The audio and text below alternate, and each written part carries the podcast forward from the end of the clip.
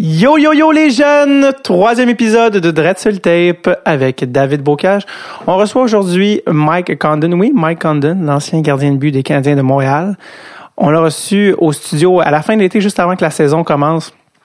Évidemment, bien avant qu'il sache qu'il allait être mis au balotage par les Canadiens qu'il soit réclamé par les Pingouins de Pittsburgh et qu'il soit après échangé aux sénateurs d'Ottawa.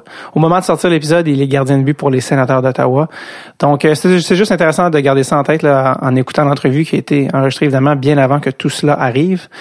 Euh, on est souvent surpris euh, quand, quand je dis à des gens qu'on a reçu Mike Condon, ils sont assez surpris de qu'on reçoive c'est un joueur qui, qui était pour le Canadien. Puis en fait, c'est que Mike est un ami du coproducteur de l'émission avec moi, mon ami Thomas et euh, auquel je fais référence dans l'émission sous le pseudonyme Producer Tom, qui est son nom d'artiste. Donc, ils ont été ensemble à l'université à Princeton. Donc, euh, quand euh, Tom l'a appelé pour venir au, podcast, il a accepté.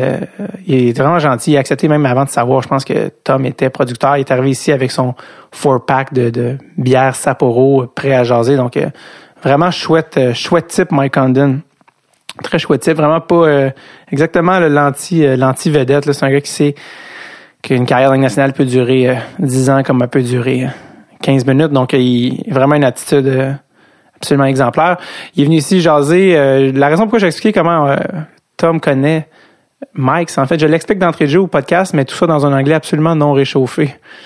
Et euh, ouais, c'est ça, évidemment, l'entrevue est en anglais. Je pense que c'est pas si pire. Évidemment, ça expose quelques lacunes que j'ai dans la langue de Shakespeare, mais Mike est de bonne foi, puis il n'en fait pas de cas. Mais euh, non, sinon, ça quand même, ça s'est bien été. C'est sûr qu'évidemment, mon manque d'articulation que j'ai déjà en français, ça m'a appris qu'il se transposait parfaitement dans toutes les langues. Donc ça, c'est toujours fun de savoir que tu peux ne pas articuler dans, plus qu'une langue. Euh, sinon, euh, ben c'est ça dans le fond. Je vous laisse écouter l'épisode. donc, Mike Condon qui est passé au studio à la fin de l'été. Donc, premier épisode en anglais de ce Tape en plus. Donc, voilà. Here's my chit-chat with buddy Mike. Condon.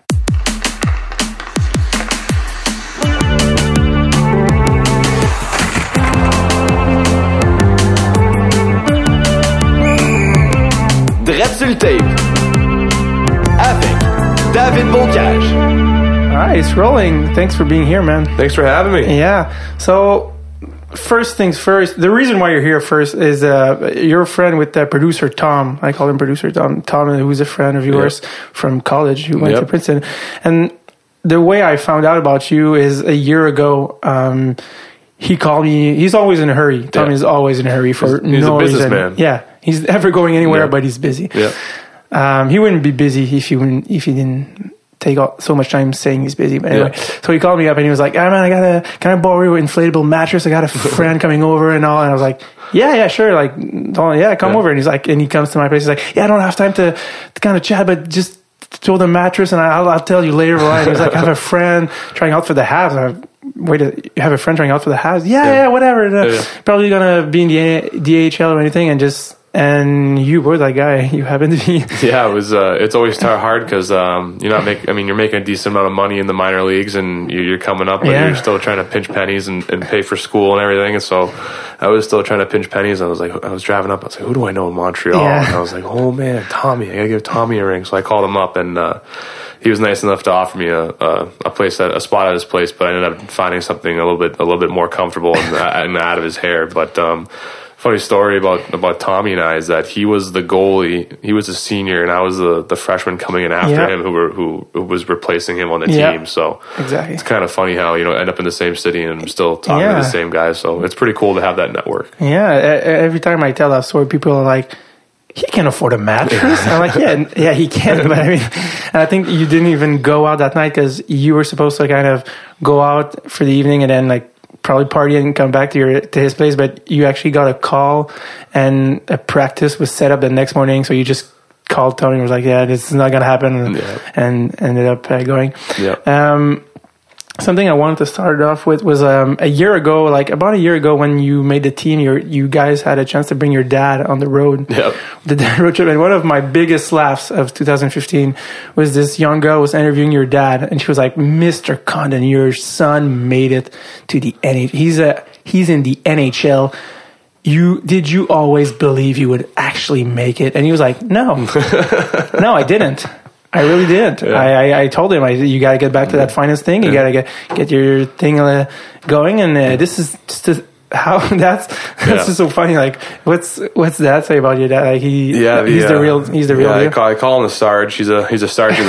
he's a sergeant in the Massachusetts State Police uh, for about you know going on thirty years now. So Oh uh, he's he's a pretty serious guy. And so I was I was watching his his cam. His, like I always watch his, his interviews when the, on the parents trip, and and like they kind of teach you how to how to you know interview and really how to deflect Right. questions and, and answer correctly. And I'm and I'm watching him, and he's answering every single question like he's at the podium about answering a homicide or something and he's got his hand folded and he's all uptight and, and he's doing the yes and no thing like a, like a cop so he, he he's he never really can shut that off so when, when he was doing that it was kind of kind of the Boston came out in him and it was Yeah. like you know you think you're gonna make the team he's like no no, no way no what are you talking about he's like we like we've always been like an education first type thing Right. and uh, there was that there was that uh, opportunity to go back to school and, and finish my thesis at the physical location at school, Okay. but I did it on the road. But Right.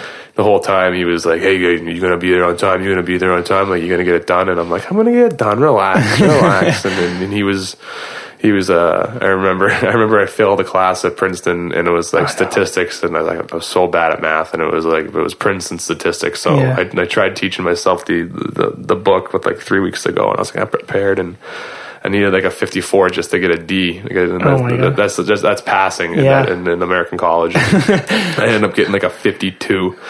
And so uh, I remember that dropped my GPA from a 3.2 to a 2.9, which is a B minus to a C plus. So I told my dad that, and he was like, "I was, you know what, Mikey, it would have been nice to graduate Princeton with a 3.0. You know, it would have been nice." And I was like, "You know what, Dad? It took you seven years to graduate college, so I don't think you have the right to really comment on my GPA right now." And he was he was on the Van Wilder uh, Van Yeah. Wilder time, seven years for for Oh my God. undergrad. So that was pretty funny.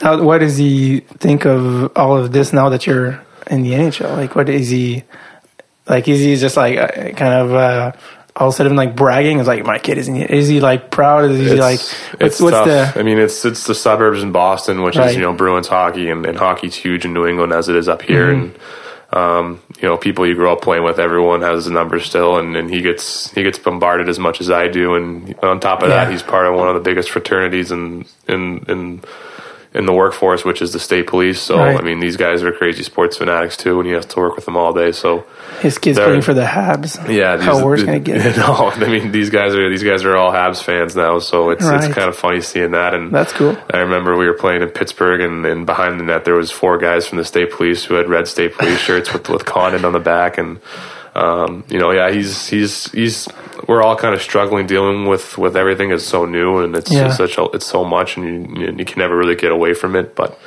Um, you know, he's he's he's over the moon. He just needs to work on his uh, interview skills a little bit better. He was uh, he was actually involved in the uh, the manhunt for the uh, in the Boston Marathon Bombers. Yeah, What was that like? Yeah, the marathon bombing was. Uh, I was playing in Houston. I was on the PTO in Houston, player Right. tryout, and um, it was it was uh, Patriots Day, which is a huge huge day in Boston, which is the Sox always play, and there's always a marathon, and Right.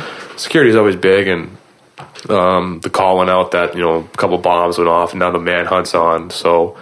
That went out over the whole radio or like Massachusetts CB radio. So pretty much every single cop from 50 miles was there in about 10 minutes. And Oh my my dad said you should have seen the highway. It was thousands of police cars with their lights on, 100 miles an hour, getting getting down there. Oh my god! And then there was that huge shootout, and they were throwing grenades and, and, and all this stuff, and they ditched the car. And you know there was a lot of problems too with friendly fire because guys didn't know who was who. A couple of couple of shit cops shot at a couple at, at fellow cops, so it was kind of kind of crazy like that. No one had much information. There was so much confusion. Panic. Yeah, and they actually set up a perimeter where they thought the guy was, and they were going house to house, but the guy was actually outside the perimeter. So my dad's job when they, they called everybody in was to secure a part of what they thought was the perimeter where the guy was, and he ended up being hiding in that boat, you know, Right. like a quarter mile away from where they thought he was. So Oh my Yeah. god! That was like that's so intense. Like yeah, it was it was. I was watching it. and I was I was trying to call him, and he was like, "I'm fine. We're just we're just securing this area." And I'm Yeah. like, "Well, it's not like like I'm I'm, I'm in all the way in Houston. You know, and everyone's freaking out on, on Twitter and, and Instagram, and, and Barstool's going crazy, and it's just everyone's te- texting, you're getting photos, and it's just like you don't really you don't really know whatever Right. ever can happen with with that. Was he involved with uh, the the manhunt when they actually found the guys and all? Or by then he was like, Uh, no, it was uh, some, some guy. There was a boat in the back of this yard, and this guy was like, uh, he got it sealed for the winter. So when you seal a boat, Oh yeah, I remember you that. that plastic covering on the boat. Yeah, so when you seal a boat, you would remember if you take it off or not. Because Yeah, it's like yeah, really yeah. expensive to seal a boat. So the guy was probably guy was looking out his backyard. He's like, "Hey, uh, I called the FBI." He was like, "Hey, uh, my boat covering is off." And that's something that people just don't do. It's, Yeah. it's hard to do. So within five minutes, you know, the FBI team was there, and I think it was like 500 bullets were, were shot at the guy. Oh really? They only hit the guy twice though, which is surprising. But Still got it in the end. they, they got I him. guess those bullets were They- worth it. Yeah, yeah. they got him. So you're from uh, you're from uh, uh, Massachusetts, and um, you, you were your you from like a hockey family? Was your dad like into hockey or? Yeah. Um, my dad, my dad was a football player. Okay. Yeah. So, So he, he played thing. college and football, college and high school. He Okay. wanted me to be a football quarterback really, Right. really badly. And I kind of had the pedigree for it. I was always a little bit taller, a little bit stronger than, than the kids in my grade. And I'm a lefty, so I could, I could throw the ball pretty good, but, uh, football wasn't my thing and played it in seventh and eighth grade. And I was just getting hurt on every single play. And I was like, this, I was playing hockey at the time too, but I was like, this is, this is just no fun. Football practice is not fun. For, and I'm sure everyone who was listening to this who's played football, it's, knows? you got to be a certain kind of animal to be Yeah, you know, yeah. just every single play getting wrecked um, but no we weren't a we weren't a hockey family he played hockey in high school got out of it probably when he was in high school and tried to get my brother into it and we had a nice little um, fresh I remember the we got the driveway paved nice and fresh and it was nice fresh asphalt so it was good for street hockey and my brother was five years older than me so I was the one naturally going in the net and everyone in the neighborhood coming down taking slap shots so tennis Hey, balls and Are you the young, are you the, the youngest? Yeah, I'm the youngest. Because it's usually the youngest. Just Yeah, the youngest is the, is, the is the shooting target. Yep. were you like the the the always like? Were you like type of guy always been a goalie? Did you like always want to be? Because you know they always say like the goalie's the weird kid in the team. He's just the guy doing his thing. And Yeah. were you always like, yeah, I'm a goalie? No, Or- I was I was a forward. I mean, I, I, Right. think, I think I was walking around when I was younger, telling everyone I scored 31 goals when I was a Mite C, and then there's like no way that was true. But for some reason, in my mind, I scored 31 goals, and I remember I remember telling people that. But I remember the I remember the moment I had to make a decision. We had a, a split family home, which is a typical like New England like structure. Like one stair goes upstairs, Right. one stair goes downstairs. I remember I was at the top and he was at the bottom, and he's like. You got to make a decision right now. Are you going to be a goalie or a forward? And I was just like, uh, okay, I'll be a goalie. And then that was that was goalie. That was, and I think it was more the pads and the helmets and all the cool gear you get, all the extra special attention when you're a kid. It's like, no, take care of the goalie, Yeah, protect yeah. the goalie. When you're a kid, that's kind of attracted for Yeah. you. So I like designing that stuff. Were your parents like? Because you know, like being a goalie is more expensive too.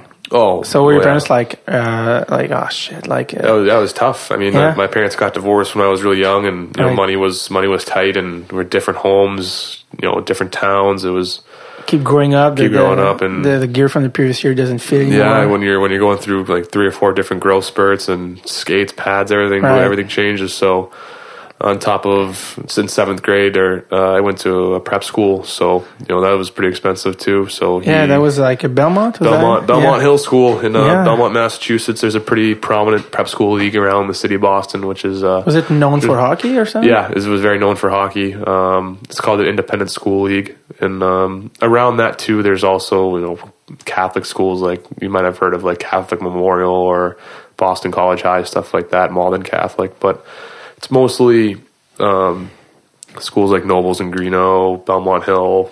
They're weird. Right. They're weird names when Yeah. you hear them, like Buckingham, Browne, and Nichols. But it's, It's weird. It's uh, it's funny you bring it up because I, I ran into a guy from my high school who uh, I played hockey with who uh, went to the states to St. Paul's, yeah, St. Paul's Academy. Hampshire, yeah, uh, Yeah. to play hockey, and he was like, "Yeah, yeah, I played against Mike's. I played against Mike uh, Condon." I was like, "S- Frankie. uh, "No, his name is uh, Oh. um, Julian Shine." Oh, okay. And uh, I came came back here and played for McGill, I think. And uh, I was like, yeah, so because you've been portrayed as the guy who was always not the best from the group, but always kind of found a way to make it through. I was like, so how how was he? He was like, he was really good. He was the guy to beat if you want to beat.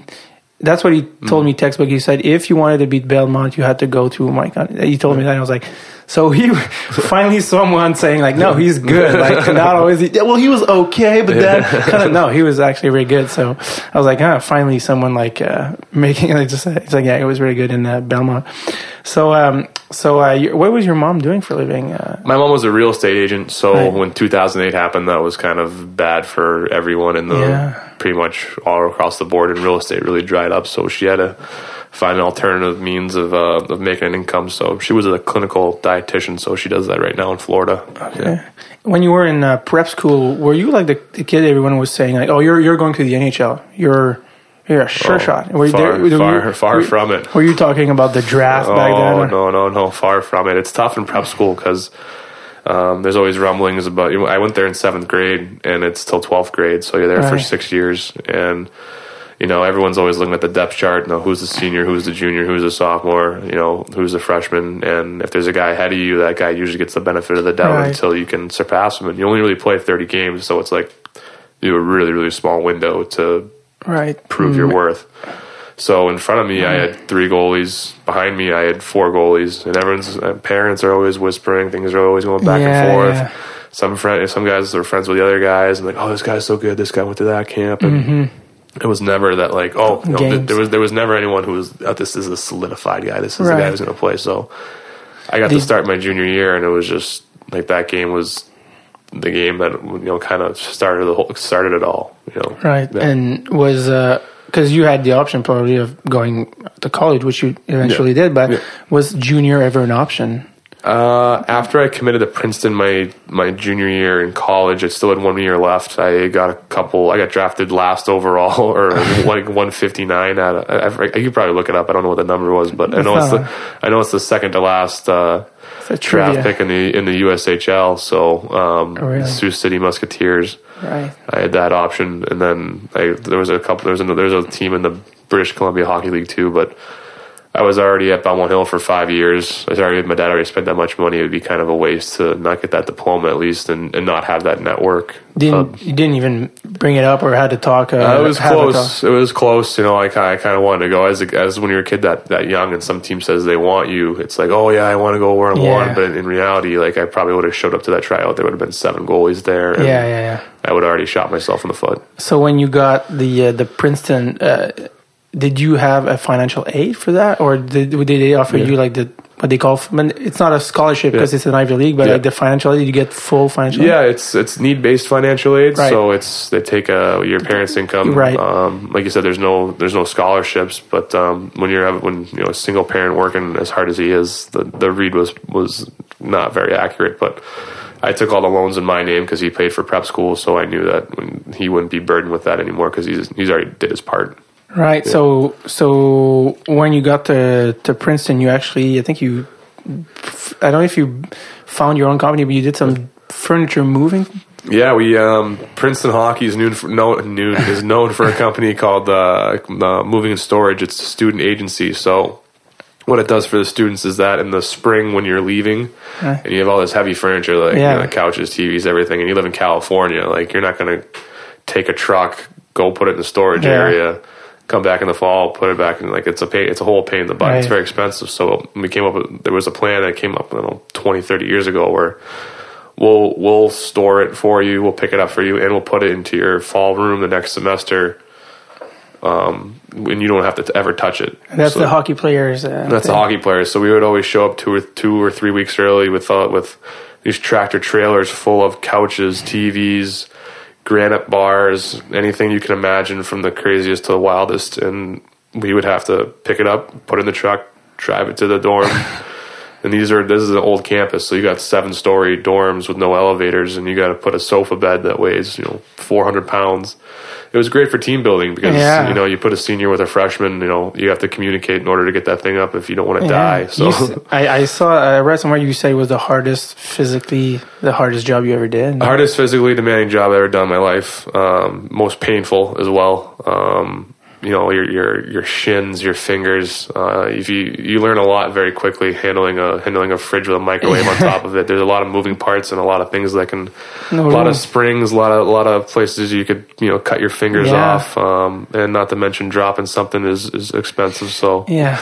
I pretty And- much saw a lot. I ran it my senior year, but I saw a lot in four years, and it was it was the most fun. But um, you know, ten hour days moving furniture. I see those guys out there right now, and I, I don't envy it. He must be laughing your your ass off like playing, being paid to play hockey right now. Just, just hockey. That's that's one of the things I've been probably most fortunate about is just is perspective. Whether it's being in, you know, just I mean, playing pro in the East Coast League or or you know, working for a moving company.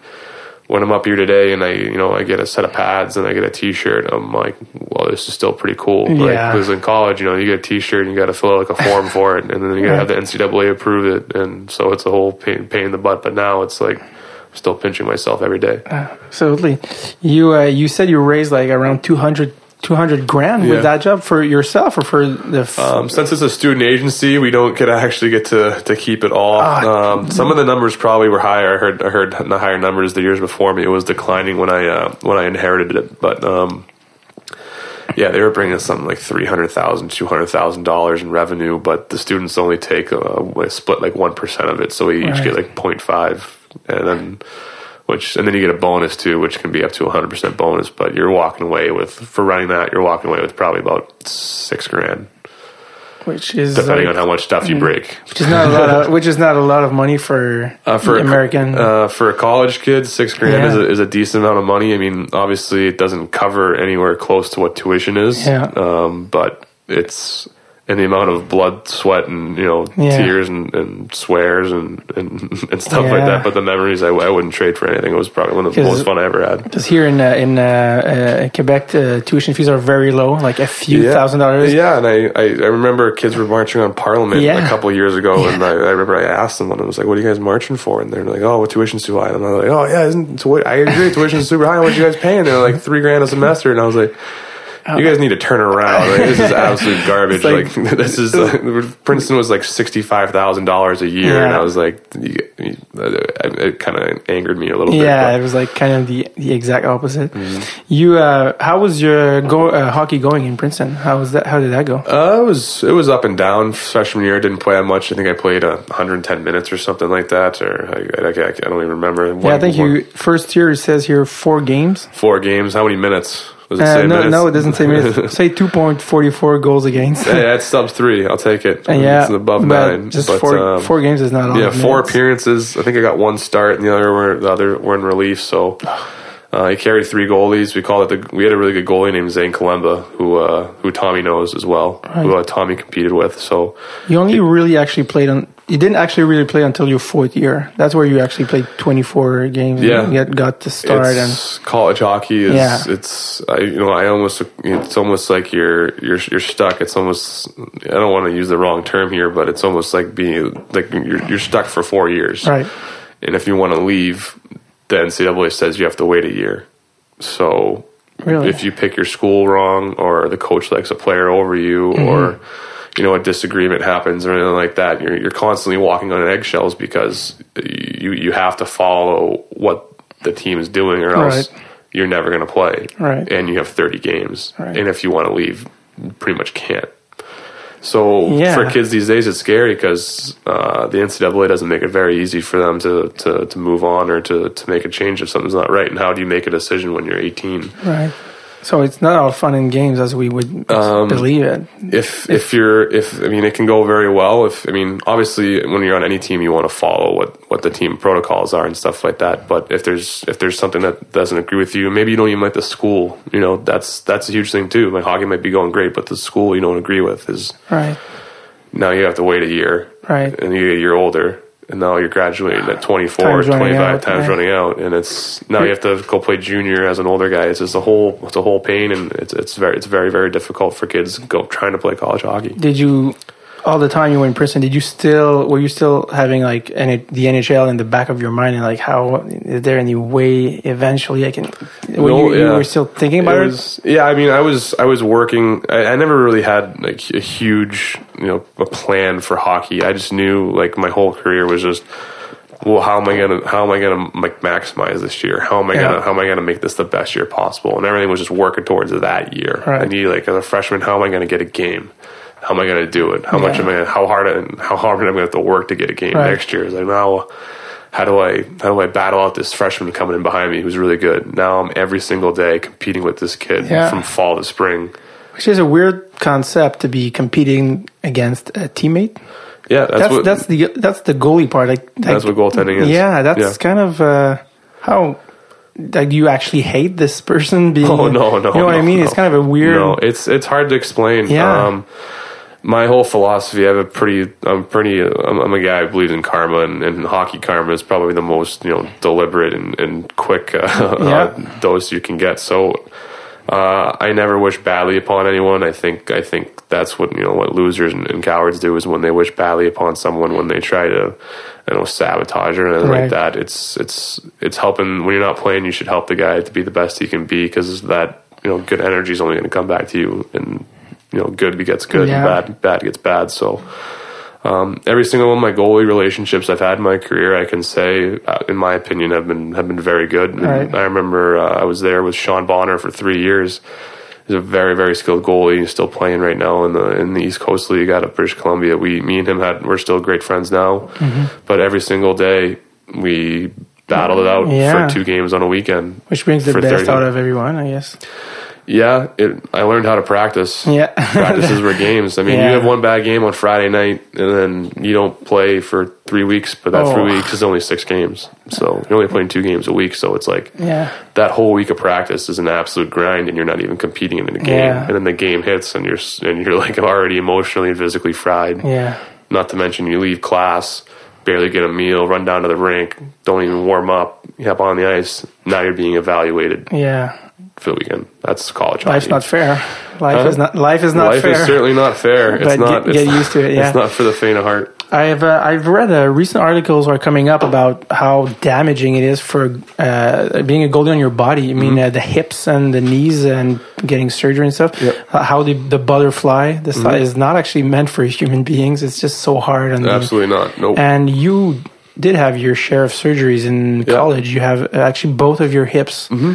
Um, and I think there's a little funny story here involving your dad and medication. yeah. Uh, well, we'll start at uh, we'll start at the first question, which I guess is just the butterfly in Yeah. general, right? Well, like biomechanically, like you're saying, like a ball and socket joint isn't supposed to do like that, and the whole force of your body with your knees torqued and your Yeah. and your and your femur torqued in such a way, transferring through your hips. Uh, bone hits bone. When bone hits bone, it creates more bone. Now you have spurs, and then you're in a ball and socket joint, which is just, a whole like gooey mess of just Yeah. cartilage and membranes, and that rips that all up. You get sharp pain, or in my case, I just had huge spurs at the end of my femurs that I wasn't in so much like sh- like razor like pain, but Yeah. I would go down and I wouldn't be able to get up. It would take me two moves to get up. Get up. So one day I went to my to my trainer and I was like, uh, you know, what's going on here? I'm getting like I'm always tight. I can't move. I'm like I'm feeling locked in. And they're like, all right, we'll go, we'll go see the doctor. And um, they had a bunch of interns in the room, and they took a X-ray of my of my pelvic girdle, and like they all started laughing as soon as they put it up. And I was sitting there, and I was like, all right, this is either like really good or really bad. And then and the, like the doctor was asked one of the interns is like, can you see what's wrong here? And it's like, oh, isn't it obvious? His bone spurs are huge. And I was like, oh man. So I had a thing that's called a cam lesion, which is just basically the, the top of your femur growing inside your joint. It's ripping your cartilage. It's doing all this stuff. So they went in there and, um, the so- my sophomore year, I went and I got, went to a doctor named Mininder Kocher at Boston Children's Hospital and they have this little machine. It's like a little Pac-Man. It looks like, and it just eats away the top of your bone. And, my God. Well, they pull your you know, pull your joint out of your socket so they can get into it, right? Put you in traction, then put they strap you down, put you in traction. You're obviously asleep, and then they they, Mm-hmm. they, they they go in and they they eat the bone away with this little Pac-Man machine, and then they smooth it out, and then they reattach what's left of your hip and floating around and the doctor was like, I go, how'd it go? He's like, well, when I entered your hip, everything looked like a snow globe because like all my cartilage and everything was just floating around. And, Oh my God. But to be honest, right now, I've my my hips haven't felt better, and I think a lot of that problem too is just college hockey in general because we have the same lifting program as the football team, and Hmm. most guys who graduate college will tell you this is it's a Monday and you're you're I mean not to get too CrossFitty on everybody Yeah. right now, but it's a Monday and you're and you're you're squatting, you're hang cleaning, you're benching, and you're doing pull ups all on the same day. And you're- eventually you're 18? Yeah, yeah, and they want you to keep you know progressing, obviously, right? So now you're up to we go from 185 to 555 on your back. It's not it's not supposed to be like that. So Maybe not the best. wasn't the best. So the combination of those two things, you know, the heavy lift, the Olympic lifting, mixed with a lot of butterflies, went to that, and I had my first surgery, and it was funny because it was my 21st birthday. I had my first surgery. Uh, I just got. I was like a day out of surgery. I was in a wheelchair. My brother brought bought me uh, Bruins Habs tickets for the playoffs.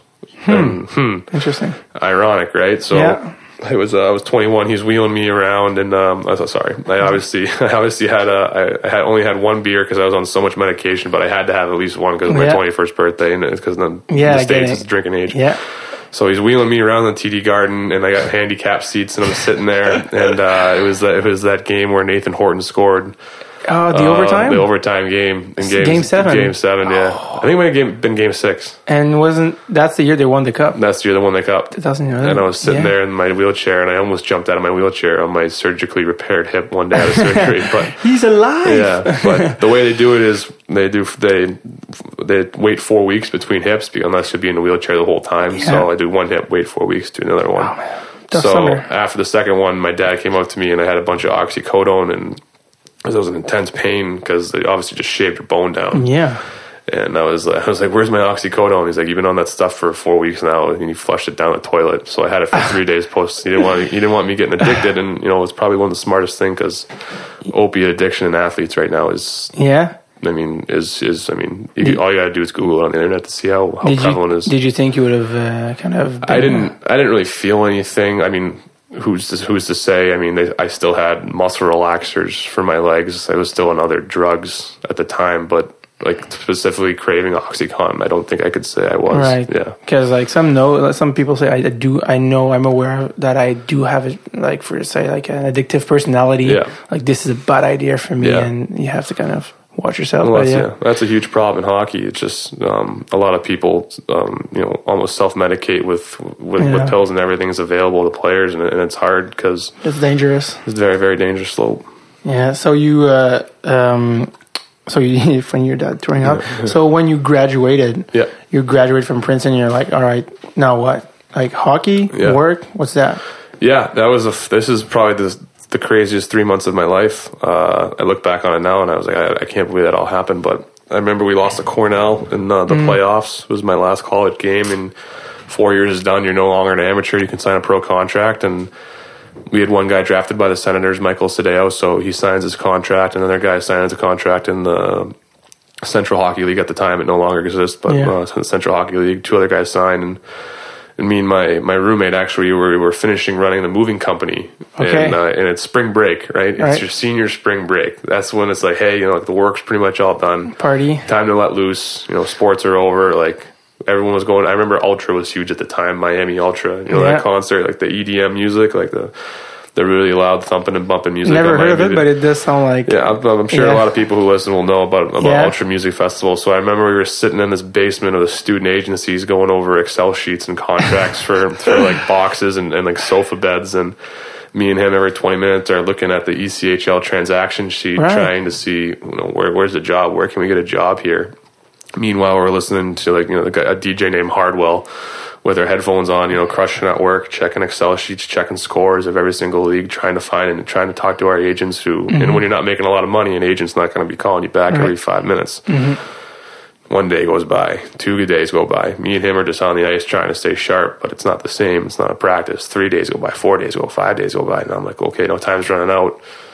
Finally get a, finally get a, a call from two opposing teams, the Idaho Steelheads and the Ontario Reign were the two teams who called me, and they happened to be playing each other that weekend. Again, ironically. Again, ironically. Yeah. And my agent was like, "It's up to you which one you want to go to. They're both great opportunities." And I'm just like, I don't know. I, I'm not. I'm not sure. So I, cho- I chose Ontario. For why? I, I just don't. I, I just thought that it was a better chance of me starting because I heard rumblings. Because not only do you have to watch the ECHL Right. transaction list, you got to watch the NHL list and the mm-hmm. AHL list because it's just a trickle down. Yeah, to see to, to whom you're who's who's coming up, who's coming down because it's all it's a domino and who are you battling against and yeah, who's going to be there? And if it's Yeah. and if it's a draft pick, then you might as well not even go because they're not going to give you the time of day. So now you have to find a team with an undrafted goalie who's hopefully unaffiliated, who who will just play the best player. And in pro hockey, it's a lot of it's based on who has a contract and who's drafted. So. Mm-hmm. The, the, the statistics weren't good to say the least, but I I agreed to go to this team in Ontario, which I thought was in Canada, but it actually ended up being in California. yeah I had a 130 page thesis to, to write and I hadn't started on. I still had two classes. It was like, uh, I think I went out around, I can't, I think it might have been March 5th, March 10th. We could probably look. When's the first Ontario game played? uh, Ontario Oh, it doesn't even say, doesn't- it doesn't just say. you say you, it just says you only played four Yeah, yeah. So I, I went out there on spring break. I, I went to the library. I grabbed like hundred books. I didn't even have my topic yet, and I was hoping just to mold these books into a 120 page paper that would Yeah. make sense to a, Some a teacher. Princeton professor who Yeah. has like seven degrees. But uh, we got it done somehow. Um, managed to play some decent hockey in Ontario. Uh, they sent JF Berube down. It was the LA Kings affiliate. yeah, he's so- uh, he's been playing he's been called up He's with the Islanders. Yeah, Yeah, exactly. I actually just saw him today. We was skating, Really? skating up in Boisbriand. Yeah, so Cool. uh, we we we had the same goalie coach, and uh, I saw him today, and it was funny. It was the first time I seen him Since- since Ontario. And I was my like, it was it was kind of funny seeing him there, and you guys like kind of shaking their your heads like yeah we made it it's like, somehow like we went from there to here. Yeah. it's pretty crazy, but um, because people uh, mostly don't realize like that uh, you, when you play in the East Coast, they call it easy come hard leave. Yeah. I mean that's the league where dreams die. It's yeah, like stories like yours are very rare to come by. Oh, yeah. and people people been like getting called up and making it to the NHL from the East Coast is just such a rare thing. Yeah. Like now we're talking about it, it's like oh, it's so cool it happened, but s- statistically, just so so rare for goalies, it's, there's a better chance as a goalie. But if you're Yeah, a okay. forward, I mean, you look at a guy like Antoine Roussel. It's like that Yeah. guy like grinded his way up Absolutely. from the coast. If you're an undrafted player, just grinding your way going. Was he was he drafted? I don't think so. I don't think he was I don't drafted. think so. Like you have to have. He played work- his junior in Quebec Yeah. and went undrafted, if I if I'm correct. And, Yeah. and Alex Burrows, the yeah. like those two examples are a lot crazier than, than mine because goalies it's like well goalie gets hurt then you get moved up but Mm-hmm. when you're a forward you you got to put up points or you got to fight so. I So- was about ready to go home when, when JF came back. I wasn't playing anymore because he was it was a Kings affiliate team, Mm-hmm. so the Kings were going to play him obviously. So I, I knew that, and I was like, well, I'm not going to sit here and back up. I'm going to go back to college, finish my paper, and yeah, which um, you did. which I did. But um, I remember I, I got a, I was I was about to leave the next day, and I got a call from the Houston Aeros, and somebody got hurt in Minnesota's organization. So next day, I wound up, yeah, next day upgraded to the AHL. Uh, which uh, in where you did pretty good. You Yep. were uh, just called up in the AHL, five games and two point thirty nine uh, goals against. Just and it's pretty high uh, level hockey yeah, there. yeah. I mean, you first you don't know if you can play in the coast, right? You know, Yeah. from college to coast, you're like, because I watched a couple games with the Trenton Titans, which is right next to Princeton. I'm like, Mm-hmm. I don't know if I can play at this level. And then you keep a- you keep asking yourself that question. Like you never really know. You Can think I? you can, but like, how do you really know? Yeah. So I was like, oh, East Coast, I can. Well, let's see. Oh, I can play here. AHL. Oh, I don't know about the AHL. I'm not sure if I can play here. And five gets like two more goalies get hurt in Minnesota's organization. Well, I guess I can play here. and then there's some. Then then um, was his- then Backstrom got hurt, and then I'm playing in the Calder Cup playoffs, and I'm just like, well, two months ago I didn't have a. Six, four weeks ago I didn't have a Yeah, job. that's how fast. And then, you know, May 5th, sign a contract with the Canadiens, finish your thesis, come back to college with a week to go, and you just sit down, like, you're like 20 cities, like 50 plane flights, and you sit down and you're just like, I remember sitting on my couch just looking at the wall, like, what just happened? Yeah. What just happened? Oh my god! And when did you actually? Because there was like uh, this a very brief period of time where you thought or tried to work in finance. Yeah. Was it, how how long did it last? Uh, it was it was more of I mean people it's funny what you say in in the media and how people kind of run with it. Yeah. I was Because you've been portrayed as a Oh. financial whiz. It sounds. Yeah, I'm not a financial whiz by any means. I've, I, as I mentioned earlier, I failed statistics, so I'm not sure which which Yeah. company would hire me. But um, Princeton is always pushing. It's pushed on you heavily the the finance route, the the Wall Street, uh, you know, all that stuff, the investment banking, the. I could go on and on and on. So I I, I went. I had a, uh, a contact on Wall Street and. At the end of my junior year, usually the way it works is you get an internship your junior summer. Mm-hmm. You work as a slave for for the summer, not making any money, you know, mm-hmm. working 15 hour days, sleeping under your cubicle. And if they like you, they offer you a job when you graduate. Mm-hmm. So I was trying to get that internship so that I could get a job when I graduated my senior year. the next year, right? So I interviewed at this one place and I did the whole, it was funny because we lost to Yale and then we drive back from Connecticut to Princeton. I got long, I got stupid long hair, like because I was just like a college, I was Yeah, a college college, college, trying to be a college beauty. so I got this stupid long red hair. I got this terrible suit on. Uh, I'm like, the the train ride's like an hour from Princeton to New York City.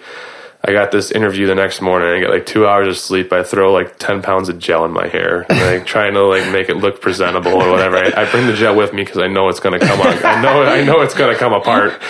And I'm, I'm wearing a light blue shirt. Fucking huge, huge mistake. And um, I'm I, get to the platform and I'm looking at the train platform, and there's like five thousand people there, and it's like five fifty in the morning, and I'm like, what the heck is going on here? Is this the train for New York? And I asked the person next to me, like, is this the train for New York?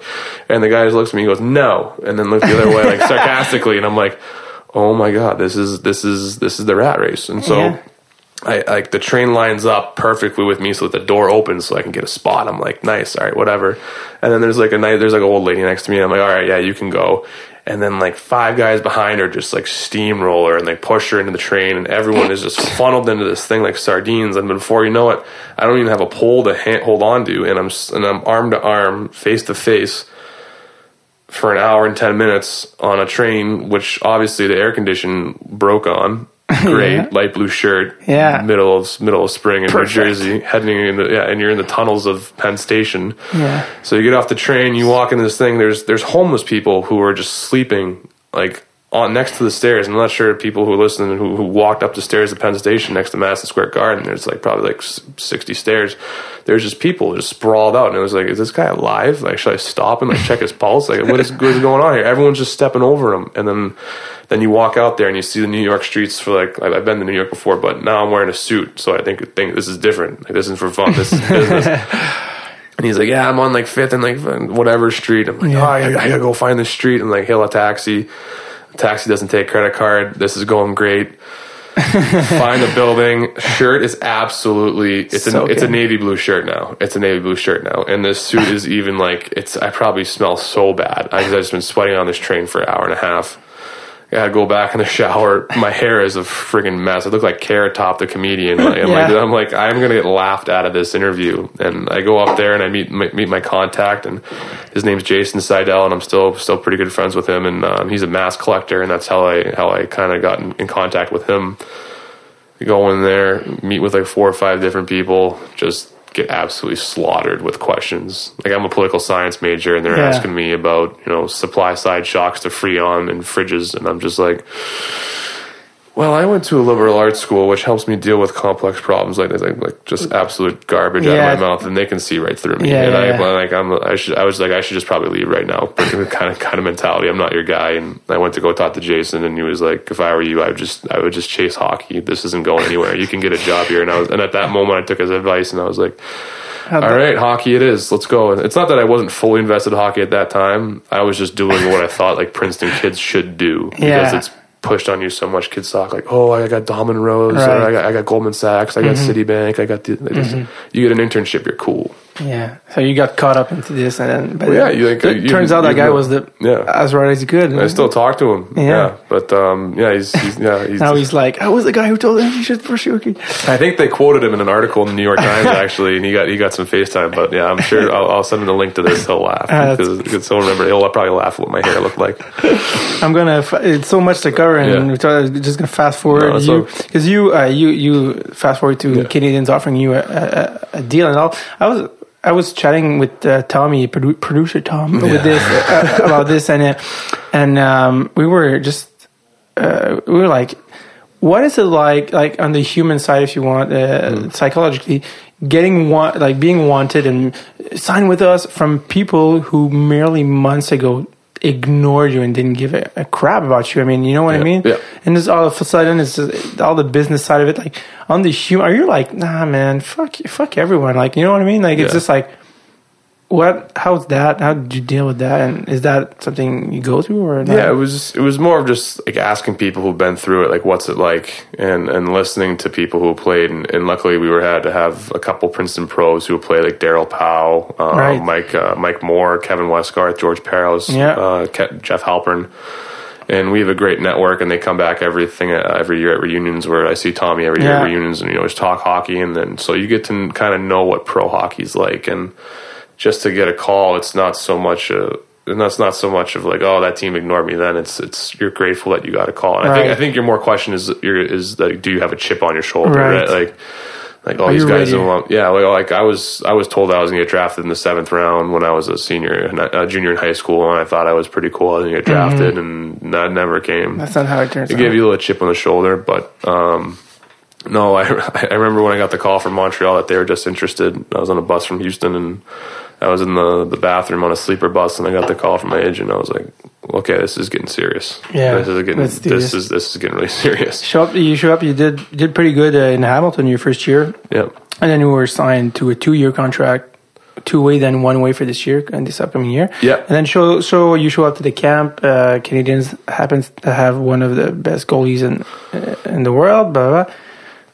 he gets injured Yeah. again hockey karma coming Yeah. back around and you just happen happen to be there and no one knows who you are Yeah. in, in montreal but you just happen to be at the right place at the right time and i mean uh, canadiens went up uh, this hot start nine wins in the, in the beginning Yeah. and you uh, you got the backup job right out of the, the training camp Yeah. pushing Tokarski down to the HL when you get into that locker room and Takar, guys don't know you, you're a new guy, you're the new guy in town, and Tokarski has friends in the room. They've been guys with whom he played in the HL, mm-hmm. and you're this new guy coming up and pushing their friend down. How did Yeah.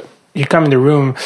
Do you Yeah. feel kind of you're kind of taking someone's place? How is Um, yeah, it, it's it's hard. Uh, it's hard because uh, I, I consider Dustin a good friend. Dustin was always very very nice to me when Mm-hmm. because we I was in the East Coast while he was in the A, and he was always very very nice to me. And it's just one of the, the, the crappy parts of the job. But Mm-hmm. you know, it is a business because it's either at the end of the day it's either you or him, and and and that's the way it was. But I also felt that too, kind of that there's.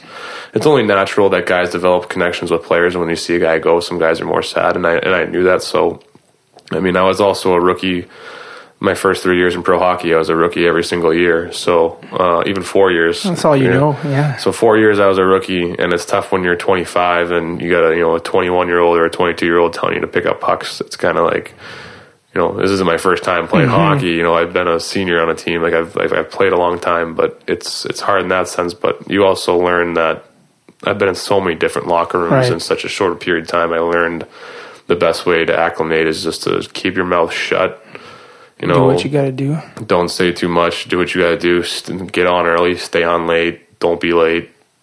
Simple stuff. Yeah. Just don't be a jerk. when uh, when yeah when uh, uh, Price was uh, went down and you got kind of thrown into the starter role. I mean, you just that's what it was. Was it harder because the load is kind of heavy now because uh, games every two like three games in the highest level highest Yeah. level of hockey every every week and the practice now was it harder mentally or physically playing being all of a sudden being a starter Everything was a thousand times harder. Everything was because in the AHL, like you said, you have a three on three. You kind of get in the game mode. You're playing three games this weekend, and then you have five days off. Decompress. You know, get your therapy. Get away from the rink a little bit. Attack the game again next weekend. Now mm-hmm. you may you find out you make the team. Holy smokes! I was just getting over playing my first preseason game. That was pretty cool. Like I never played a preseason game Right. before then. I didn't get the chance. And then this year I was I was lucky to get two. And I was like, well, that was cool. You know, now you're on the team. You're playing October 16th against the Ottawa Senators. All right, okay, it's their opening night. All right, okay, we can handle it. Let's do it. We get that done. We go uh, to the West, and Price gets hurt. I play against Calgary. You know, he plays against Vancouver. I play against Calgary. I don't know that he's hurt, and then "Hey, Connell, you may have to play a little bit longer. Pricey's a little bit banged up." I'm like, "All right, how much is a little bit long?" I remember I was at the keg with my roommate who happened to run the moving and storage agency with me in Calgary, and I'm sitting there, and, and this game is I can't I can't begin to describe you how ironic and how and, and how much karma is in this game. But I'm sitting with my his name's Rob Klebaum. I'm sitting with Rob, the guy who was my co-manager in moving and storage. We're having a glass of wine at the keg, like after the Calgary game, like, hey, like, congrats on your second win. I'm like, yeah, this is crazy. And then Steph Waite walks up. He just happens to see me. He's like, good game tonight, Condo. Um, you're playing against Winnipeg at home. I'm like, that's the next game. And he's like, yeah, Pricey's a little bit banged up. I'm like, oh boy. So I spit that glass of wine Yeah. out and I drink the water and I go to bed. And I'm like, Oh, and I'm like, okay, here we go. First game with the Bell Center. That's a whole different animal. The Bell Center is just the craziest building in the NHL. Like, I'm not sure if you've ever been on the ice level, but looking up when there's fans, it's just, it's it's unbelievable. It's Yeah. like like the motions through your body are crazy. And so that first week, I think we played four games at home. It was the Winnipeg, it was the Bruins, it was the Islanders, and it was every other night. So You were there. I was and I was playing. I was playing, and we ended up. We fortunately we, we won them all. We Yeah. won, won up with four and zero in that thing, and That was good. it was you know wake up grind game day off, wake up grind game day off, four days in a row. That was intense. yeah. When you um, when you're witness, you you didn't get to see Carey a lot because you got Mm-hmm. you went down early in the season. But witnessing and being on the side of Carey Price Yep. uh, every every day, why and how, from your goalie perspective, Yep. why is he one of the best in the world? What what makes him one of the best in the world? I think it's it's two things. It's one is that um, mentally, when it comes to analyzing the game, he understands forwards better than most goalies do. Because if you watch him skate with just his gloves and skates, like on that, on like when TSN showing him skating yeah, around, you'd be a pretty good defenseman. He's got great hands. He shot on me before it. He's got a really hard shot. So, and when he and, you, and when you listen to him talk about sticks and curves and stuff like that, and lies, that's something that goal like lies on sticks, like the angle of the blade. Right, yeah, so yeah. sorry, some people don't know. Um, the way he talks about it, like he talks about specific specific guys' curves. He's like, "Oh, Crosby's curve. Oh, this guy's curve." Like I'm starting to pick up like guys' curves, what they like to use. But the way that he can read a curve from a shot is almost that like he can predict where guys are shooting far better than any other goalie can. So you have oh. that aspect combined with the fact of his absolute, you know, just pure understanding of biomechanics of goaltending, using his body, using his size, his patience, uh, his and uh, when he has to, his power. Like he's a big guy. Yeah. he's a big guy. People don't realize like Six three or something he's six three, but it's not even that. It's just the strength. It's just the Right. raw natural strength that he has that can from the legs. that can bail him. His legs are huge. That can just bail him out whenever. right. It's seldom that it's seldom times that he needs bailing out, but when he has to put that desperation save button, he's probably probably one of the strongest guys in the league at that. So you couple those two things of just of being able to read like to read a blade and Right. to and to So come the guy's doing his homework.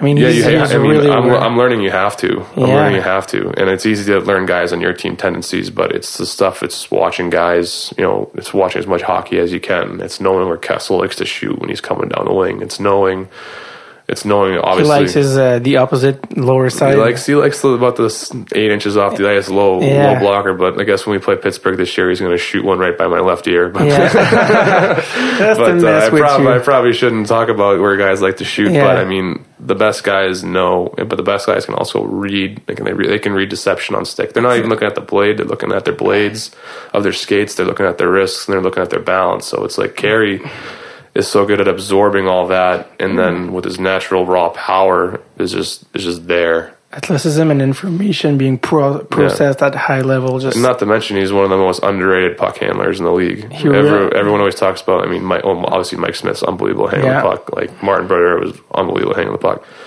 But you watch Carey, he's really good. the different. a lot- There was a big difference. There was a, there was a big adjustment period for our defensemen when I was playing because when I would go back there, I wouldn't be able to sauce it over a guy's stick at the other blue line or to make a blind backhand pass off the glass. Right. right on PK's stick, right out of the zone. Yeah. people don't realize how much how much that helps the team in terms of zone time. Right. changing the D, pushing the puck up the ice because when the puck is not on your end, it's in there, end. Yeah. and people don't realize how good Carey is at that. Actual third defender and Yeah. just moving the puck up. That's that's that's real interesting. Um, when you you made uh, the team and and um, when you make the Canadiens, there's like a, this the Canadiens effect. All of a sudden, you're famous. People know you. Yep. They didn't know you yesterday, and they know you now. Yeah.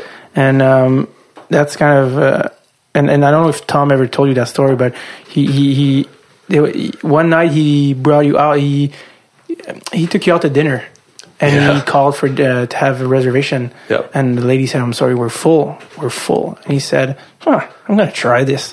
He went on. and he said, "Yeah, well, maybe you can help me with this. Uh, I'm I'm, I'm uh, trying to to bring uh, my my friend a goaltender of the Canadian of the Canadiens," and she said.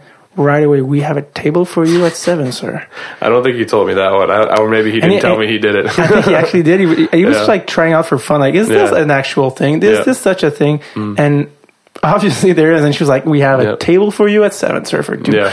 And um, I mean, what's that change in your life from who you are, for you, who you were like two years ago as a, as a now? yeah. People Um, recognize you in the street. it's it like it's, I guess every, I keep on saying everything's twofold, but I guess it's twofold in this sense. It's that I'm I'm the same person. Like I like you know I don't I barely know you, but I want to come do a podcast with you. I like talking to people. I like meeting people. Yeah. I'm the same guy in the street when I see someone like pictures, autographs, whatever. Let's do it. Like whatever you guys need, whatever I can do to put a smile on your face and leave you feeling better about this mm-hmm. discussion. That's Right. I'm about that. But it's also double sided in the fact that too that you know there are people in this world who are going to take advantage, who are going to try to exploit, who are going to try to portray you in the light and try to make a story out of you, and, mm-hmm. and, and that's and I understand that side too. That's that's that's part of the gig. But Try to make a financial whiz out of you. yeah, so yeah, so it's it's hard to be yourself, knowing that you have to censor yourself a lot too Yeah. when you're talking to people. Right. When you're in the rink, you're in this robot media mode. It's different than being in this room with hockey jerseys and you know. It's and- almost as, as if there's Yeah. there's you, there's Mike, and there's your character. yeah. Your character is the guy playing goaltender for the games, but you it's Mm-hmm. Yeah. kind of have to make the difference with, between Yeah. those two. It's kind of a, yeah. as much as I would like to give the reporters, you know, my my true honest opinions or anything like that, or, or, or to to open up as much as I can, um, you know, that's obviously not going to be reciprocated in the same way. It's not going to come back to you with the same intention that you gave them. Mm-hmm. It's not the good intention, like, oh, okay, I'll help you out with the article. Sometimes it's you know things get misconstrued, angles get played, stories get made, and it's tough when there's only one major sports town. No offense to the Yeah. Impact or the no, but I know what you mean. Yeah. When when uh, in the girls department, girls coming up to you, Yep. they know um, those probably uh, maybe maybe not. I don't, I'm Yeah. just but maybe girls who wouldn't have just passed right by you just Yeah. a year ago now. They want to say they want to tell people they had they they slept with the, goaltender from the Canadiens. Oh, absolutely. What, absolutely. what do you do uh, when girls Um, come up to you and go? I, I was fortunate in the sense that I got to go to college and I got to have the college experience and I got to, to The obviously fame, the fame factor, and all. The fame In factor colle- in college, yeah. Let me tell you one thing: being a hockey player at Princeton, you were not the coolest guy on campus. I remember I, I was a freshman, and I and I because I'm like I, I grew up in Boston, so it's like everyone was BU, BC. Those guys, Right. I went to those parties. Those guys are cool. Like girls like those guys. So I thought I was a cool kid. I'm going to go to college. First night, I was going out there, and uh, there was a girl, and I was like, "Hey, I don't know. Hi, I'm Mike. Nice to meet you. Yeah, I'm on the hockey team. Yeah, whatever." She's like. Yeah, I'm so and so. I'm on the squash team. We just won a national championship, and I'm a financial engineer. And I'm like, Who are you? uh, all right. Well, this has no pull whatsoever. So you know, the celebrity was not a factor in Right. college for for hockey. No, I mean, if you're a, if you're a potential Princeton student hockey player, please still go. But but Still good for I, I wasn't the big man on campus. I wasn't the affluent guy. I wasn't Right. wearing I wasn't wearing the new stuff. So I, I I got I got that good dose there. But You learn from that. from yeah, I learned from that, and for for now when I when I meet people, if I, I got like I'm single now, but when I'm when I meet someone, it's almost I'm almost more attracted to them if they don't know what hockey is. Mm-hmm. Because when I meet someone now and it's a girl and it's like, oh, you play for the Canadiens, it's more or less just like, well, you don't really like me, you like Do the you- idea of me. Do you which is different. sometimes do you sometimes feel they fake they don't know you, but they actually do? Does that happen? Well, being a political science major and the son of a state trooper, like I'm pretty good at reading deception. Yeah. So I can I can tell when someone is trying to pull a fast one by me. Yeah, yeah. There's certain questions you can ask to kind of get their true intentions, but Right, right. I try. I, I mean, it's all about the situation you put yourself in. If you're going to the club, if you're going out at Saturday night and you're going to these, you know, these Mm-hmm. on, on yeah. the main Yeah, if you're going, if you're going, I don't want to name any club, but if you're going to these things, you're just putting yourself in a bad Out there. situation. Me, I prefer. I mean, you have to let loose. You have to go go be social at some point. I like to go to the more low key spots where it's what's quieter. Where there's there's more I don't know what you call them business professionals. I don't know more people who are just in control, and it's not just about of the show off kind of side. yeah. I mean, I, I I'm I'm 26 now. I, I I feel like I'm I feel like I'm 40, but Yeah. it's like I've. I've been to college. I've been I've been I did, been through that I did the crazy drinking Yeah, thing in college, yeah. and now it's more like I'd rather have a Sunday morning where I don't sleep till 4 p.m. Absolutely. Fast forward to um, everything goes well for the Canadiens past Yeah. season, like uh, up until December, and then Mm-hmm. sometimes it happens because in every field or whatever, kinds of kind of shit hits the fan in a way. Be start team starts losing and kind of snowball. Uh, sorry, start start snowballing and. and uh, and uh, it, it just and the team tried to recover from that and and it just was really hard and all and um and I mean from like now we have a step back what what went wrong what what happened like What went wrong? Uh, Tough we, to say. um, I think the first. Uh, I think it started after the Father's trip. We lost in a shootout to Pittsburgh. We went three two, and puck got tipped by Horn. I think it was Hornqvist. Like shot a puck and it went off like Emmy's shoulder, and it just just deflected just a little bit, and we lose in a shootout. yeah just That's just that's luck- one. just a bad luck Go to Carolina, we lose three two. We're like, all right, we just two, lost two one goal games. Okay, um, then we play like Colorado or something like that, and then I just was just terrible. I just we just one of those nights where just doesn't go puck, puck looks like a BB. Like there's nothing, nothing's going right. Yeah. Mm. Um, get yanked from that game. A couple games go by. Um, Ticker's back up. Ticker starts playing well. Um, still losing that game. It's almost like the league is a race to the third goal. Whoever gets the third goal, Mm-hmm. I don't know. Statistically, there's probably a number out there. They're probably going to win. There's, there's, it might be like sixty percent of the time they're going to Yeah. win. It's a race to three. So we were started, we were started losing the, the three two games, and then there'd be the games where it would be, you know, playing great, and we lose a two one. right Yeah, we never really lost the, the, the five six or Yeah. the six five. It was like we were always tight. we were always there. Everything was just so tight, and that's just Yeah. the way the league is. But Yeah. I felt like our team more than any was just three two, four three, two one, how does two that three two overtime. how does 3-2 that shootout. translate to a locker room of professional hockey players being f- feeling the game slipping out of their hands every every game It was it was it was frustrating, and for me, like I didn't I didn't really know I I, I didn't think I had to. I have I, I'm a I was the fill-in goalie. Yeah. For Carey, so I I knew what I had to do. I had to shut up. I had to stop the puck. I had to work. Yeah. I was doing that. Uh, I was trying to help people as much as I can, but then again, I'm I'm not the guy that people really wanted to hear, nor I didn't think I had the role for that. But I just wanted to to, to lead by my play is what I was was trying to do. And to, to in my eyes, I thought I thought I was doing a decent job at that. It was just for Many some reason, factors. I, I, I there could have been a bunch of factors putting on top of it. We had a couple key injuries, a couple guys going down. Um, do bringing um, uh, Weber, Shea Weber, and Andrew Shaw in the mix. Yeah. You think because management is thinking, Yeah. no, there's no way we're going to let this happen again. Yeah. Bring him. Do, do, do those kind of guys change and maybe could prevent that from happening again? Do you think it's Yeah. it's, it's part of the equation? yeah, well, well, I think saying that that they can means that the people that were here couldn't. Right. But, but I, I'm not saying that. Right. I, I, know. I'm not I saying know what that. I mean. yeah. I know what you mean. Um, Not trying to set yeah, you yeah, up. yeah, any- yeah. any No, I know what you're saying. I just, I just like, like I'm, like I'm. You always have to be careful with your words. Yeah, I know what people, you mean. people could run with that. Yeah, but yeah. Um, PK and the guys who left brought unbelievable things to the team. You know, they have their own special special characteristics Set of skills. And, and skills. And that being said, so do so do Shea, so do so do Andrew and, and, Right. and Bobby Farnham and guys of that like like maybe maybe I mean I'm not the guy who makes the who makes the, the moves on Right. you know, I'm not paid for for that. no. for roster spots, but I think these guys give us a, a level of physicality that maybe we were were, were missing. How would you how would you describe because we're we're like at here to find we're not in the room. How would you describe uh, Michel Therrien's style of coaching? What is what's his style of coaching? Uh, his style of coaching. I mean, I'm not sure if I'm really the guy to ask because I'm I'm I'm on the ice the whole game and I miss so much stuff that happens on the bench. Right. From like just like practice standpoint, like I could talk about like how, how the practices are great. Like he knows when the guys to give the guys a rest. He knows how to be fair. He knows when to, to light a fire.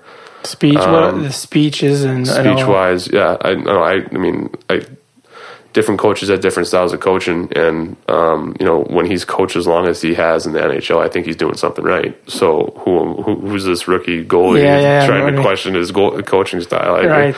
I'm just. Um, I'm just. yeah. Not as in is he good or Yeah, bad or yeah. what's his style? Is he more on the emotional side of it? More on the. Uh, is he more of a cere- uh, cerebral kind of Yeah. uh, tac- uh, I think he- I think he's a mixture of both. I mean, when you watch a game, you can see him. He gets a fire underneath him, and you know he's a very X's and O guy. And he brings in a guy. Uh, he brings in a new assistant coach this year. He he knows he knows what this team needs, and he knows the direction it's going. And then I think it's only positive. Yeah. Yeah. When the season ends, uh, end, uh, end ended, Yeah. you um you had kind of this second thing of the World Championship. Yep. Mm-hmm. They came calling for you, and the, and did you ever think you would get that call? Did you ever like, oh man, I might be the guy? Did you, did you ever think of it before they actually called you? Um, I got I got rumblings maybe when when this when we were eliminated for, eliminated from the playoffs. Yeah. Um, my agent kind of told me like, hey, heads up, this could be a possibility. Would you want to go? And um, you know, I, I'm not sure what game we were at, but I think we were probably around like game like 45 or something like that, and ended up playing 55 games plus preseason. So. Yeah. That's a lot of hockey. It's the most hockey I played, and but at the same time, I never thought I'd ever get to wear the, the red, white, and blue from from my country. And That's I, I never had the chance growing up to do it. So I don't care if I had a broken leg. I was going to Russia. Whether if I got invited, I was going. So um, I was I, physically I was beaten down, tired, but I still had enough juice when I saw that jersey to go out there and go to. Russia and represent the country. What what are the because we it's always tough for the because the the playoffs are still going on, so or some players are still in the NHL. It's Mm-hmm. Yeah. tough for us to figure out the guys going over there. What's there is do they take it seriously? Is this for them a vacation with the kids and the what? You, what's you know what I mean? Like, do people the guys going over there are they taking it seriously and want to win, or it's just more kind of a early vacation type of? I, I just I, I I- just couldn't figure. I mean, I can't really. I mean, this, the tournament has a certain reputation amongst people, I guess you could say. Right. Um, but for me, I was, you know, I never know when I'm going to get a chance again to wear that jersey, and and and, and adding to that point too is that you have, you know, I met so many different people in hockey that I'd never met before. So many different American players, so many different American connections. That was so important, Right. and obviously you want to make a great impression. So I mean, that was 100 percent business for me. Who uh, Um, who impressed you in the tournaments that you maybe didn't even didn't know before the tournament? Uh, the Patrik Laine from Finland. Yeah? I had no idea who he was, and I played against him twice. Played against him twice. Is he the real deal? He's good. He's young and he's good. I keep forgetting my age. That's the problem. Is that I still feel like I'm like a, like I'm an 18 year old because I don't I don't talk and I just I, just, I keep to myself. But I, I keep forgetting I'm 26 and I'm eight years older than this Yeah. kid. So he's a good player. Auston Matthews. Never seen him play. A lot of people haven't seen him play either because he's been in, in, in Europe, in Yes, Switzerland. yeah. So watching him was was special. He's going to be a great player. What's your take on the Phenom? On who? On, I mean, he's Oh. kind of this. Oh, this- the phenom. Yeah, oh, the phenom. sorry. I'm, no, that's my fault. That's my fault. I, That's I on should, me. That's on know me. that. I should, I should know that. Um, Should have the subtitles well, on for he, for, in my eyes, uh, just like look at him, looking at him physically. Like I remember when I was his age, when I was 18, 19, I was I was still growing. I was still I haven't I didn't even start lifting yet. I like like that was my first year in college when I was 19. It was my first start like Olympic lifting and like getting strong and learning about my diet. And then I look at Austin. It was just like this kid's already jacked. This kid's already six foot two. This kid's skating past grown men. This kid's um, hands are are better than most people's, and he's 18 That's kind of. imagine when he starts, you know, when he finally stops growing, or Yeah. when, or when his, you know, his, his you know, his, his fully matured, he's going to be an absolute freak of nature. you had a you had this kid also. Kyle Connor was on your team. Kyle Connor, Hobey Baker, runner up, Yeah. uh, Winnipeg Jet. He was, he was, you know, I gave him a lot of credit. He had a really bad shoulder from the season. He Right. had a separated shoulder that he was. I, I, I'm not sure if he hurt it in Finland or if he, if it was a separated shoulder, but.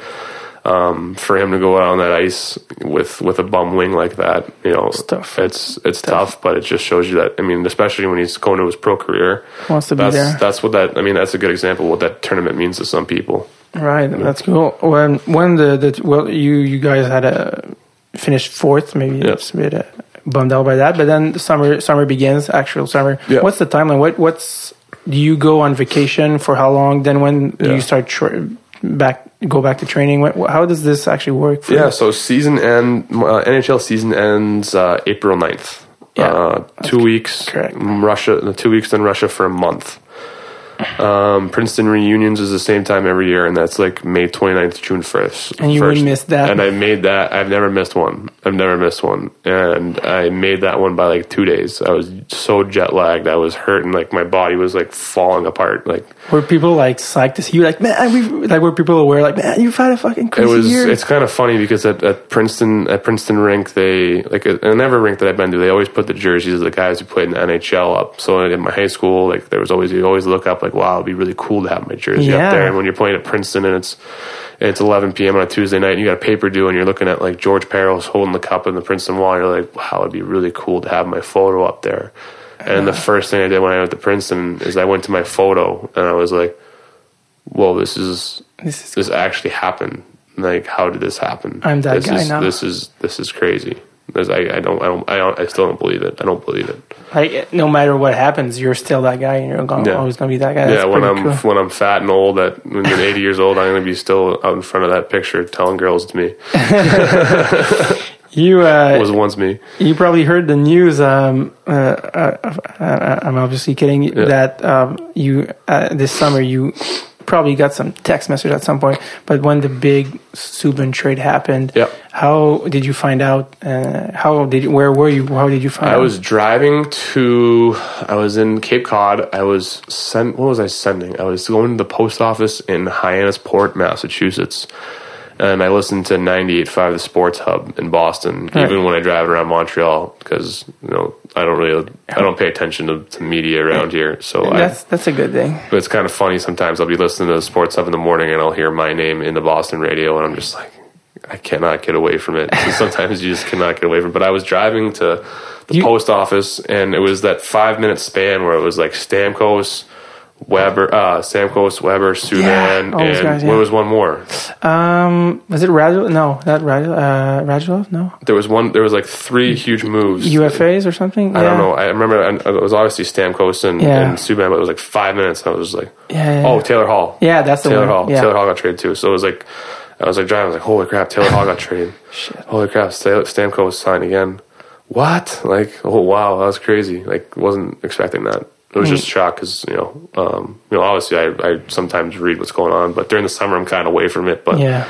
I mean, I was like, oh, Taylor Hall got traded. It's like doesn't really affect the Habs. Like, Yeah. oh, it's like Stamkos says doesn't really affect the Habs, and I'm just like kind of like dozing off while I'm driving or not paying attention to the radio when I hear PK Subban traded for Shea Weber. I'm like, whoa, that's a What was your initial feel or reaction to that? it's, Like, it's tough. like, it's uh, it's tough because you know it's a guy you know it's a guy you know on a personal level, and and, and PK was always very nice to me too. Like I, I can't say anything bad about anyone in the locker room because they were they welcomed me, and, and, and PK was a guy who, who who gave me a lot of good advice about living in the city and and um, you know and what's a and how to be a good pro, how to be a good NHLer. So when you hear that, you're it's sad to see a guy go, but I mean it's not the first time I've had to deal with Yeah. it. You know, being in the East Coast League, you pretty much have a new roster every day. You know, so it's like you're, you're it's you get used to saying bye to people. Yeah, that same day or in the next, I think in the next, the next day or the, that very same day, the the Habs signed Montoya Mm-hmm. to a one. That kind of is more um, related to you directly. Yep. When you saw the news, did you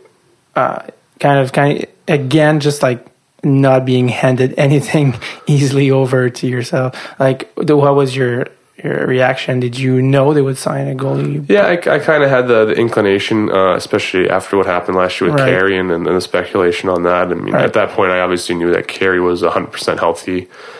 But, um, you know, every team is carrying three goalies. And especially the backup position, it's always, it's it's never, you know, backup, there's no, like, the best backup in Yeah. the game, right? like, like, if he's the best backup, he's going to be a starter. Yeah. So that position's always a, a battling ground. And ever since I've been in playing competitive hockey, there's been a guy behind you and a guy above you, and it- it's going to be like that no matter what. Yeah. So I mean, July 1st is is the day when you're going to find out who your new teammate is. So um, I'm like, I'm looking forward to, to meeting Al. And Did I- you did you think they would actually when they signed him? Did you think did you think a trade was in the works or not? Absolutely not. You just thought a trade oh, with a trade with me. yeah, like Uh, involving like oh they just signed another goalie. I guess I'm because your your Yeah. contract is one way for this year. Yeah, I don't, yeah. I, I mean, you in your mind, your mind, your subconscious, like you can't help but think about and play the, the scenarios, the, the scenarios, Yeah. and what's going on. But the the only thing I learned this year is that I mean not the only thing the best thing I learned this year was that control what you can control your attitude it's hockey you're playing have fun work hard and at the end of the day if you can look yourself in the mirror and say I did everything I could to prepare myself for this moment then what more can you do? Right. that's the best way and that's, that's why I train so hard is because that I get confidence in my training. I know I maximize my body to the most my mind to the most. What more can I do? What for the upcoming season? You Yeah. have one professional season in the NHL under your belt. What do you want to be better at physically and mentally? What have you learned? You're like that I didn't know a year ago. Yeah. Now I know. What what's what are your maybe not weaknesses, but Mm. what do you want to get better at? get better at. Um, we're gonna. Oh, jeez. I, I, I had a big list at the end of last year. they gave me a big list to work on. Make Uh, sure you wouldn't uh, you wouldn't uh, uh, waste your time just being. They, they give you a list like Steph Waite gives you a, a oh list. no! He, he, he, I mean, it was. I mean, I'm not gonna like list what Steph said, but it's just like Make sure you're not too confident about next year. Yeah, well, yeah. There's there's that. There's always this. I mean, it's not just the Habs, but it's with every team in the NHL. It's everyone was always saying, "Don't go, don't get too comfortable. Don't get too comfortable." And like sometimes you'd be walking around the rink and people be like, "Oh, comfy, huh? You're pretty comfy, huh?" And last year it was like, Who the- would say that to you? I can't name names. I can't, I can't be naming names. I mean, people oh, from- play, oh, players, play, oh, Right. more or less like more just messing around with you. If like Yeah. you're if you're a rookie, like getting in the first in the food line, like oh, Right, getting comfortable, huh? Like Ah, stuff right. like that. But um, I mean, that's the one thing in in hockey at this level is that I learned is that you can never get comfortable because. Yeah. As quickly as it con- as it came, it can be gone like that, and Yeah. you have no idea when you're going to get your next opportunity. So for every day for me, and I'm so so blessed to have the perspective of playing in the past leagues and seeing what's happened.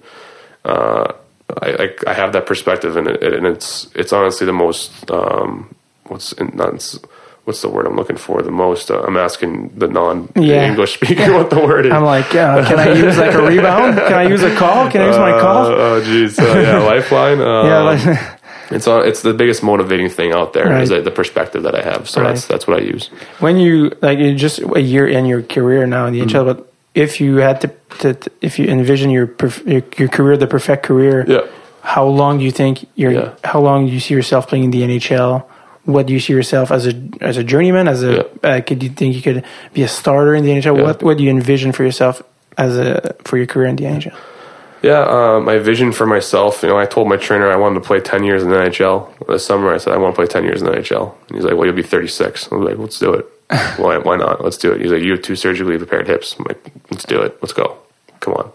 That's what you got. Um, that's what I told him. I mean, is it real? Is it is it realistic? Who knows? Is it practical? Who knows? But it's. I, I mean, I'm not a big goal guy. I'm not like, oh, I want to have a 920 save percentage. I want to have a two goals against average. I want to get 20 wins. My goal is to surpass my effort from the day before, and that may sound cliche, but that's 100 percent what I believe. I want to perfect my routine every day. And I want to do it harder than the day I did it before, and that's all. That's my goal. And if I know if I do that, then I'll play ten years in the NHL. Has worked pretty well uh, for you. For, well, we, played good for we you. got nine more to go, so Yeah. let's not count our chickens before they roost. Yeah. Um, what? Uh, last question. Yeah. What? What? Uh, do you already see something for yourself after hockey? What would be? Do you now that you've been in the NHL? Sometimes Yeah. it changes options and and everything. That now, not. I mean, since this year, now you have the NHL. Mm-hmm. Uh, you're an NHL player, so you, it opens doors for you. Yeah. What? Because obviously, I don't think you're going to go back to finance, Yeah. or is, it's the feel I get. What do you see yourself doing after hockey?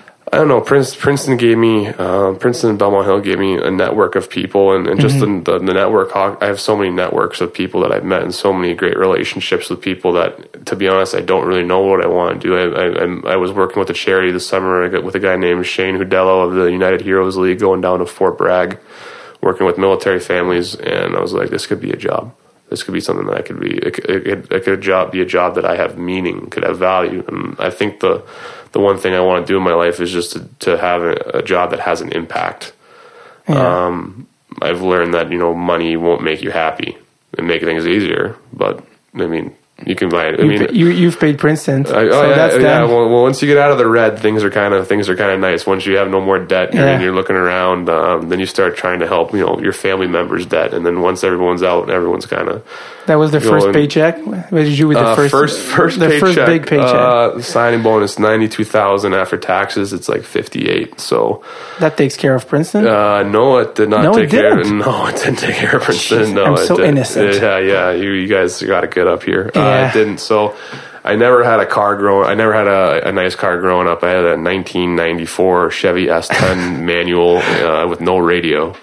But it got stolen. It got stolen. It got stolen behind Northeastern when my brother had it. But um, it was like this. Two, it had two jump seats in the back that faced each other. It's like it was the most. Like, Oh my God. It was. It was. It was smart by my dad because it took about you know 10 seconds to get to 60 miles an hour or 100 kilometers like it wasn't Yeah. fast I- like i was a teenager so it was Couldn't smart like i couldn't get hurt well i mean i mean the thing was tiny but it was like this little me- like little mini truck and it was it was Yeah. it was a manual so like it couldn't go anywhere it had one drive wheel too it wasn't all-wheel drive there was one drive wheel Sounds like a terrible car. so I mean, we weren't that we didn't have a lot of money, so it, it got the job done. So when I got my sign bonus, I go to my dad. I'm getting I'm getting a car, and my dad's like, "Be careful." And my brother um, was was very lucky. He he worked in the oil industry driving oil ships, so uh, he was in uh, marine oil transportation, which is, at the time was very lucrative. So when he graduated school, he was the same way. Like he was driving the same car I was. So was, really? we were both so sick of this car that we both wanted to buy brand new cars when we got it. So he bought like a like at the time it was a brand new Cadillac DTS. It Yeah. had like five thousand miles. Thing was smooth. It was it was black. It was it was slick. And I was like Zach was my brother Zach was like Mike, don't you buy a new car? It'd be the worst decision of your life. And I'm like okay. So I went to BMW and I bought. And I was like I'm gonna get a BMW, but it's gonna be four years old and it's going to be a certified pre-owned. How about that? And my dad was like, whoa, whoa, whoa, whoa. all right, fine. I'm like, I'm like, you know what? Why am I still asking you? I can do whatever I Yeah. want. And uh, so I bought a I bought a BMW, and uh, it's a great it's a great car. The only mistake I made was it was a two door, and my Oh. whole life was traveling and sticking goalie pads. So ninety percent of my drives, I have a goalie pad right next No. to my face. So I guess if I get in a car wreck, knock on wood, I'm going to have a nice couple goalie pads Cushion, around. yeah. nice cushioning of uh, of goalie pads. Mike, it's about 40 degrees in here. It's hot. That's hot. In, um, that's hot in Canadian temperatures. yeah, yeah, Celsius degrees. Celsius. Uh, you've been very nice for doing this. Thank you again. Yeah, anytime, man. And the best of luck for this season. Thanks, appreciate it. Thank you, man.